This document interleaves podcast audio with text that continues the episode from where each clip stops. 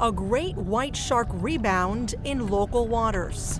So the best estimate is over that four-year period that 800 individual white sharks visited the waters off of Cape Cod, which makes it among the larger white shark aggregation sites worldwide.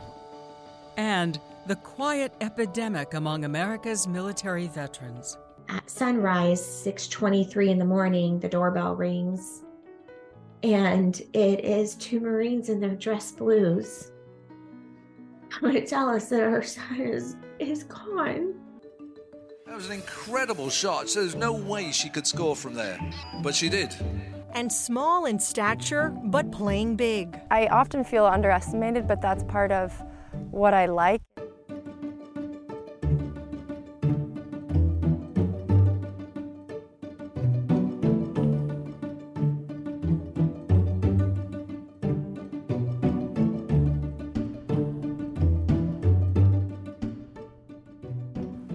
Welcome to Rhode Island PBS Weekly. I'm Michelle San Miguel. And I'm Pamela Watts. Late summer and autumn are officially shark season in the Northwest Atlantic Ocean. Environmental efforts to safeguard these animals have led to a huge increase off our waters. The now booming population of great white sharks is a conservation success story with potentially scary implications for beachgoers. The Atlantic White Shark Conservancy recently let photojournalist Michael Jones and contributor David Wright go on board as they search for the ocean's apex predator uncomfortably close to shore.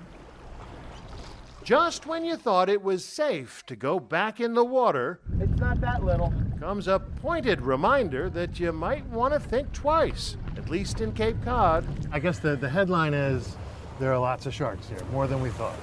Yes. Megan Winton of the Atlantic White Shark Conservancy is one of the authors of a new study documenting a surge in the population of great white sharks here in recent years. And what's so, your best estimate? So, the best estimate is over that four year period that 800 individual white sharks visited the waters off of Cape Cod, which makes it among the larger white shark aggregation sites worldwide. She and her colleagues have spent years patrolling these waters, tracking every shark they encounter. Nauset ORV, yeah. So you've had a sighting? They recently let us tag along. We did just get one. Okay, so it says white shark spotted 100 yards off southernmost part of Nauset ORV. So that's that's them. Yeah, yeah. So one of the eco tour boats just spotted a white shark a little bit to the north of us. Uh-huh. So we're sending the pilot up to investigate, and uh, we'll see. Overhead, they have a spotter plane. The pilot, Wayne, keeps a sharp eye out. I think I just passed one, so I'm making a 180 here. On the boat, they have underwater cameras and microphones and a ready supply of these things. It's just kind of like an easy pass for sharks this thing. I mean, that's the, that's the, simplest way to explain it. Do you charge toll? Um, we should start. A radio beacon with batteries that last 10 years. Every time a tagged shark swims past one of these yellow buoys, it sends out a ping. The Conservancy relies on citizen sightings too, from a growing number of eco tour boats. You get to see some? Yeah, yeah. super shallow here. About people on that boat tell us they saw a 14 footer here moments ago. Every sighting, from people or pings, gets relayed to an app you can download Sharktivity. They've identified more than 600 individual sharks here over the past 10 years. Many of the sharks are return customers just like the beachgoers. So I bet your app is fairly popular among beachgoers. I mean, I, I'd like to think so. It is. It's been downloaded over 100,000 times at this point, and it's a great platform for us to report sightings when we're out on the water, for eco tour boats to report sightings, and for anybody who's out. So it's a great citizen science tool. It'll be more fun when there's a shark. Megan and her team deploy a hydrophone, an underwater microphone, listening for a ping from a tracker. Oh, look at wow! False alarm. All we find here is a school of stripers. The shark apparently long gone. It may come as a surprise to know that nearly 50 years ago, when Steven Spielberg scared the pants off just about everybody with his iconic movie about sharks in this part of the Atlantic, The population of great whites here was in danger of dying out. You're going to need a bigger boat. Did Steven Spielberg help or hinder your work? well, for me, Spielberg, you know, kind of motivated me to be a scientist, you know. Oh, really? Yeah, yeah, yeah. Uh, you know, You're I, here because of Jaws. I am, in essence. Greg Skomal was still in grade school when Jaws came out. The movie caught his imagination in the best possible way. I was motivated by the scientist in the film, as were a lot of colleagues of mine at the time, to become shark biologists. You know, so as a young kid watching that, I was thinking, wow, this is a really cool job. Skomal has personally tagged more than 300 sharks, fulfilling his dream at a time when Cape Cod is finally beginning to see the dividends of decades of marine conservation efforts. Over the last 50 years, the Marine Mammal Protection Act gradually helped the seal population to rebound. 25 years ago, sharks were listed as a protected species too. Now, both species are catching up. If you think about it, in the time that both sharks and seals were gone, you know, Cape Cod has exploded as an area that draws people to enjoy this environment. And so now the predator's coming back to feed on its prey, but it's overlapping with human activities. And, and certainly humans are not used to that. And so, you know, but they're coming to grips with it. The team deploys a drone for a bird's eye view of the water. What they tend to find is that the sharks spend about half their time in water that's less than 15 feet deep. We've got the seals, which love the beautiful beaches of Cape Cod. So do people. And the sharks are coming in close to shore to hunt for seals. So there is an overlap of these three species. As somebody who loves the ocean, loves the environment, many people do. You know, they want to see healthy shark populations, but they also might want to boogie board and go surfing and get their, you know, swimming in. And they're going to have to change their behavior. Um, because of the presence of these animals. This morning, a shiver of more than 50 sharks spotted off the New York coast. On New York's Long Island, that's become an urgent issue over the past two summers. There's been a series of shark attacks. It has a tag. Finally, late in the day, a bona fide sighting. Pretty. Greg Skomal climbs out onto the pulpit like a friendly Captain Ahab, armed not with a harpoon, but a GoPro camera a 14 footer, a teenager, not yet fully grown. Great white sharks are four feet long when they're born. They can grow up to 20 feet long. Their lifespan more than 70 years. So that shark right there is one that we tagged a few weeks ago, you know, right in this exact same area. So um, clearly he's been sticking around, and I think the only reason they stick around is if they're successfully feeding because no point in staying in an area where you're not having any success. I love he's just staying in the shallows. Most of the regulars have nicknames. Not this one, yet. Who gets to name it?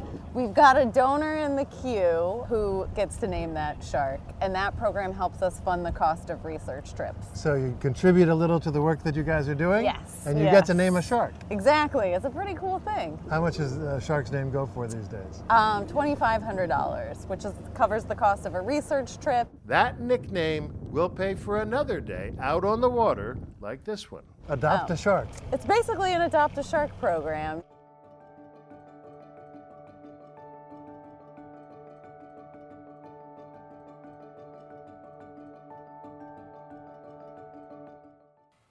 September marks National Suicide Prevention Month. In recognition, we are revisiting a story contributor Dorothy Dickey first reported last February. While trauma has always been a part of the human condition, the psychological effects of exposure to traumatic experiences did not have a name until 1980. Post traumatic stress disorder, or PTSD, recognized that people exposed to violence often suffered from long term psychological and physical effects. And research shows that those who have gone through trauma are more likely to attempt or commit suicide.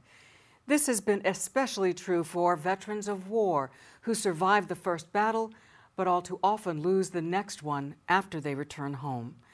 And a word of warning the issues discussed in this story may be disturbing to some viewers. Suicide is a disease of isolation. You, you're, you're feeling alone, whether you are physically alone or you just you feel that way. I think there, there's active duty suicides every day, uh, and for for those that that don't die by suicide in, in the military, you know, they get out uh, and they become they become a veteran suicide. You are definitely much more likely to die by suicide as a veteran than you are as a as someone that has not served in the United States military.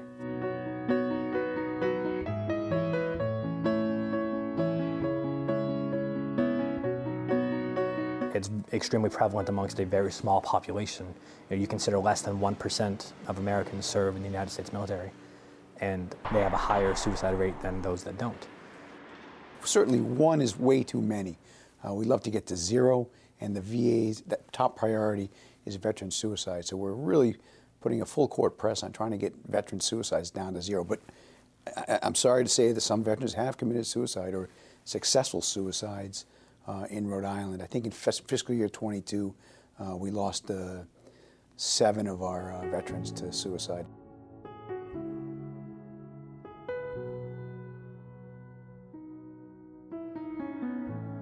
The VA didn't do the best job of taking care of Vietnam veterans when they return from Vietnam. So we're really trying to get our arms around those veterans who may not be enrolled to get that health care. We think if we can get them into the VA, we can continue to drop that number down.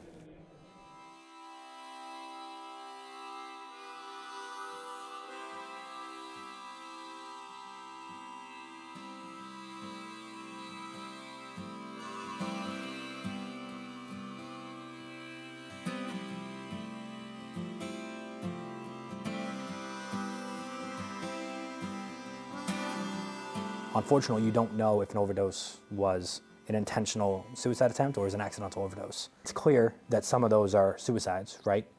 Um, the question, of course, could be how many. We advocate for veterans to get better access to care. Sometimes we in the veteran community and, and, in the prevention community, we get a little caught up in the number, right? If we can get that 17 down to 15, that's great. That's two less every year, right?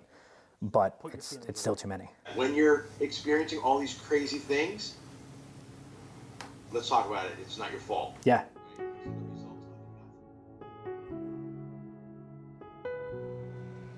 I did two tours to Iraq, uh, one in 2015 and then again in 2016 in support of Operation Inherent Resolve. We were supporting the Iraqi army, so we got shot at th- with indirect fire on a very regular basis. Uh, but we spent most of our time treating Iraqi casualties, so we saw a lot of wounded Iraqi army. You can't escape some of the things you've, you've seen. I saw a lot of Iraqis that were very, very damaged, right? And it's hard to put those things away, right? They never, they, they, they never go away.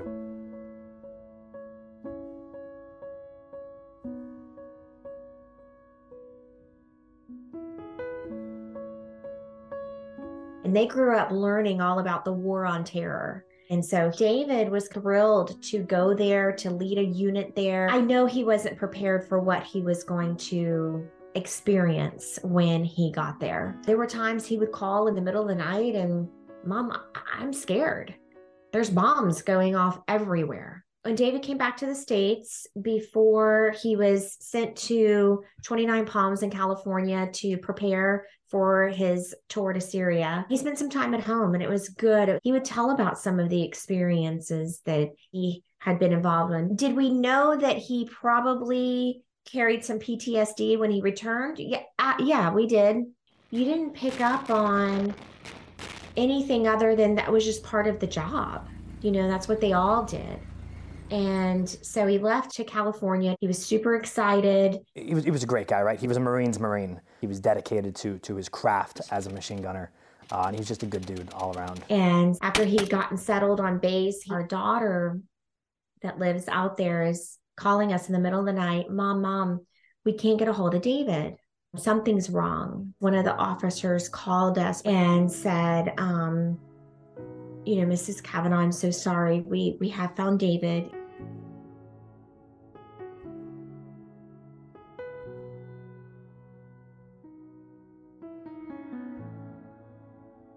And at sunrise, 6:23 in the morning, the doorbell rings and it is two Marines in their dress blues going to tell us that our son is is gone. I close my eyes and I can still see Sergeant Kavanaugh on the ground uh, with, with, the gun in hand in a, in a pool of his own blood. So it's uh, th- those images never go away, and it's as you get further and further away from it, it's harder and harder to to move past it, right? His twin brother Tommy, he had gotten out of the Marine Corps, went through firefighting school, had become a paramedic, and we never saw him sober again. You could just tell he had this anger that was unbelievable. He had a sense of abandonment by his brother because they were identical twins. And so one day he um, just wrote a letter to our whole family and just said, I came into this world connected to my brother, and I can't wake up every day and look in the mirror and see his face and know that he's not here. And so I'm going to go be with my brother. And went back to his apartment and committed suicide. And it was unbelievable. Just unbelievable.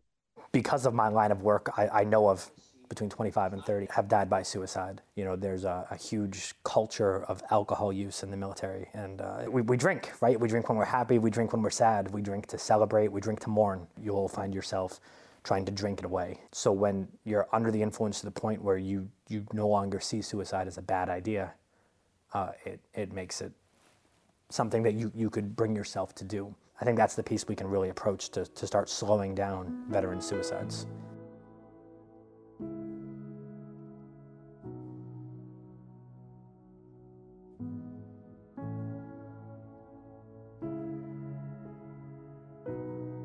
I think a, a, lot of veterans have had a suicidal ideation. I, would be lying if I told you I, I haven't had the thoughts, right? Um, I, I, had a gun in my hand once, right? Uh, I was luckily I, I kind of came to and, and put it down. I wish I could say there's a way to end veteran suicide, but but there isn't, right? There's no way to guarantee that, that veteran suicide is going to end, and anybody that suggests otherwise is either lying or they're not being realistic, right? But we can absolutely reduce the frequency. And the way we do that is we, we get engaged, getting them engaged in other things, whether that's uh, emotional support animals, right? Uh, dog training. I, th- I, think dogs are a really good way to get veterans engaged in things. When you have such intense grief, you have to find a purpose for your pain. Canines for Warriors, their mission is to prevent warrior suicide through assigning a service dog. We've trained them in our house and given them a dog to where now they can go be in the world. It's been an incredible healing process for us as well. Have these dogs in our home where they give us comfort and support. And then we get to turn that leash over to another warrior and say, because our son didn't have this opportunity, we want to give this opportunity so that no other parent gets that phone call that we got. It's about re-engaging in the community. Getting re-engaged is kind of that first step into getting the mental health help if you're even if you're resistant to it. At Comic-Con, we're going to see a lot of veterans that we otherwise wouldn't normally see. Veterans that have never heard of the Vet Center before, that aren't aware of our services. Hey, hey, first of all, welcome home. Oh, I appreciate that. Do you know about the Vet Center? The what? The Vet Center. We're part of the VA but we're separate from the medical center. We do readjustment counseling services, all right? That's our bread and butter. When we lose the military service, a lot of us, we don't know what's next. There's not necessarily a plan. So that's why we really try to focus on giving them opportunities to experience new things. We have licensed clinicians you can come in and talk to. It's all confidential. We do a lot of veteran engagement pieces. We do the archery every Monday night with the Narragansett bow hunters. Just yesterday, I had three Vietnam veterans in Mystic, Connecticut with me on a fishing charter, free of charge. Because the goal is for you to go do it again. Right, right. Yeah, we want you to want this to be a new hobby. Hobbies are so important to our community because the last thing we want is the veterans to go home and do nothing. We have Dungeons and Dragons for veterans. You know, that's when we get stuck in our own heads. You know, that's when we start thinking too much. I actually embed a clinician into that group because we find that a lot of veterans with, uh, you know, say a veteran has violent tendencies. Right. They tend to have violent tendencies in the game. and then after the session, our clinician goes over that stuff with them and says, hey, why did you attack that poor guy? He wasn't doing anything. We need to be engaged, and veterans do so much better when we engage with each other. We're a family of sorts. So. Uh, we are we are family. Yeah. So if you need something, anything, you call me. Call me. One Marine to another Marine. It's that easy, brother. All right. Except for five, brother. Hoorah. Hoorah. You know, we're going to have a clinician on site just in case any veterans approach us and are in crisis and need to talk to somebody. Uh, we have full confidentiality uh, access in the mobile vet center. How many people know that they can come here and get the level of care that they're going to get? And we hope that they all know about it and that they can come out here. Just in general, we hope that they know about us so that they reach out to us if they need us. Yeah, I'll stop by and see you guys. Yeah. I think we're, we're seeing a shift, right? People are being more and more comfortable with the ideas of therapy, with uh, approaching mental health and substance use, keep getting access to that care. Um, there's still a stigma. If they're told for the course of you know at least four, sometimes up to 30 years, that mental health it, cares for the weak. When they get out, they're going to continue thinking that. The first thing you feel in suicide as a parent is guilt. What were the signs that I didn't see? There's no place for us within the system to talk about what we experience. We've got to have the military accept that these men and women talk about these traumatic experiences. I think it's it's changing. If they serve in an environment where getting access to that care is easy and it's accessible and it's acceptable within the unit to get that care, when they get out, they, they will continue to engage.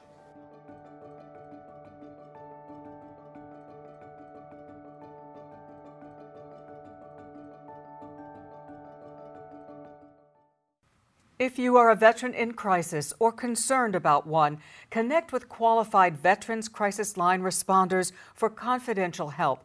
This service is private, free, and available 24 7. Call 988 and select 1. Finally, we take you to the Newport Polo Grounds to introduce you to a player who's most often the smallest on the field. Opponents of Minnie Keating have learned the hard way that looks can be deceiving. Tonight, as part of our continuing My Take series, Keating gives us her take on the importance of determination. There is nothing like going flat out on the field and riding hard. You've got, you know, 1,200 pounds in your hand and, and you're hitting a ball the size of a lacrosse ball. She's trying. Minnie gets incredible shot away. I do not. That's a, that's a that, that is a goal.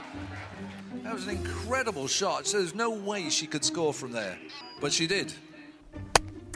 My name is Minnie Keating. I'm a player here at Newport International Polo, and this is my take on determination. Minnie Keating, can she finish it? Yes, she can. Minnie Keating.